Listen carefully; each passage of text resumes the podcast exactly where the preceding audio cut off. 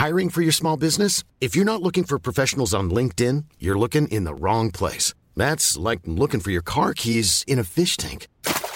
LinkedIn helps you hire professionals you can't find anywhere else, even those who aren't actively searching for a new job but might be open to the perfect role. In a given month, over 70% of LinkedIn users don't even visit other leading job sites. So start looking in the right place. With LinkedIn, you can hire professionals like a professional. Post your free job on linkedin.com slash people today. Greetings and salutations.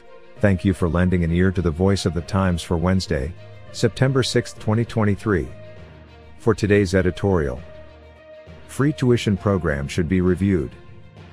In 2017, then President Rodrigo Duterte signed into law Republic Act 10931, where the Universal Access to Quality Tertiary Education Act, expanding opportunities for college education for millions of deserving but poor students.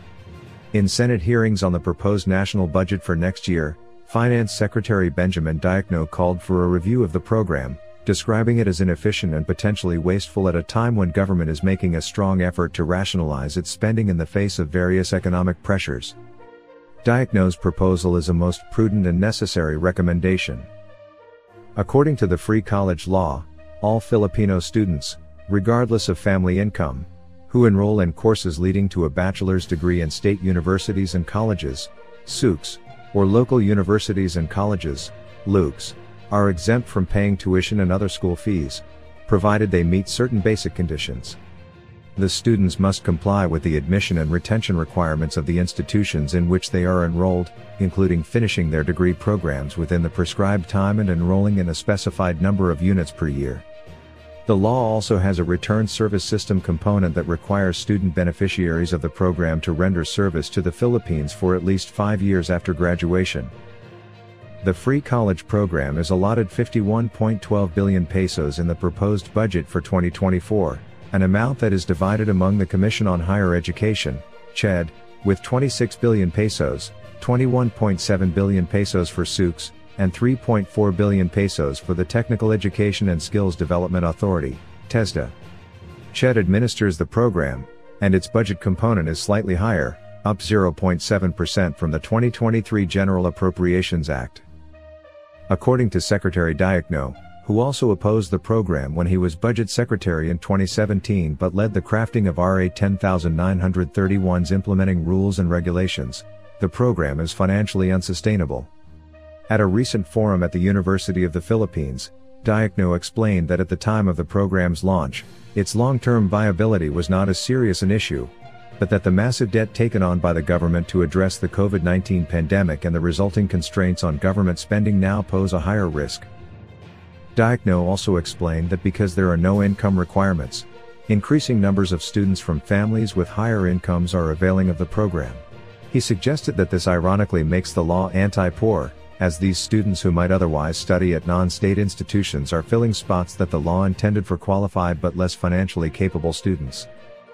He also suggested that there has been an increase in dropouts, students availing of the program but then leaving school after a year or two. That disqualifies them from receiving free education again, but the damage is done, the funds for that year or two are essentially wasted, preventing another deserving student from being assisted. These issues, which have also been raised by others, are largely anecdotal. But that is precisely why the program must be carefully re-examined and retooled to better carry out its original intent. And the concern that the program might become financially unsustainable, coming from an official who is likely the most competent person in the country to offer that view, by itself, should alarm officials and lawmakers into reassessing it. The worst possible outcome would be for deserving students to have their college studies ended through no fault of their own, simply because government finds itself unable to continue subsidizing them. In a broader context, serious reflection should be taken on whether or not free college education is even appropriate or productive. We submit that it is not. While government does have a responsibility to provide quality basic education to everyone, higher education is an option. Everyone should have the opportunity to access it within their means, but that does not mean without any cost whatsoever. Higher education is, after all, an investment in oneself, and government should regard it as such. A scaled program that requires every student to pay within reason and without causing undue financial hardship makes more sense. both in terms of financial viability and in encouraging students to complete their education. Of course, for those who are good academic performers but simply cannot afford to pay anything, they can be fully subsidized.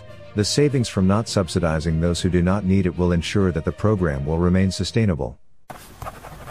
Our longest trusted English newspaper since 1898.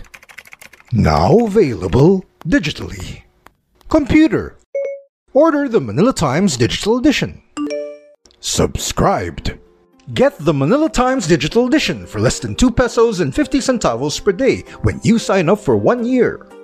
The Manila Times, news source of choice, trusted since 1898.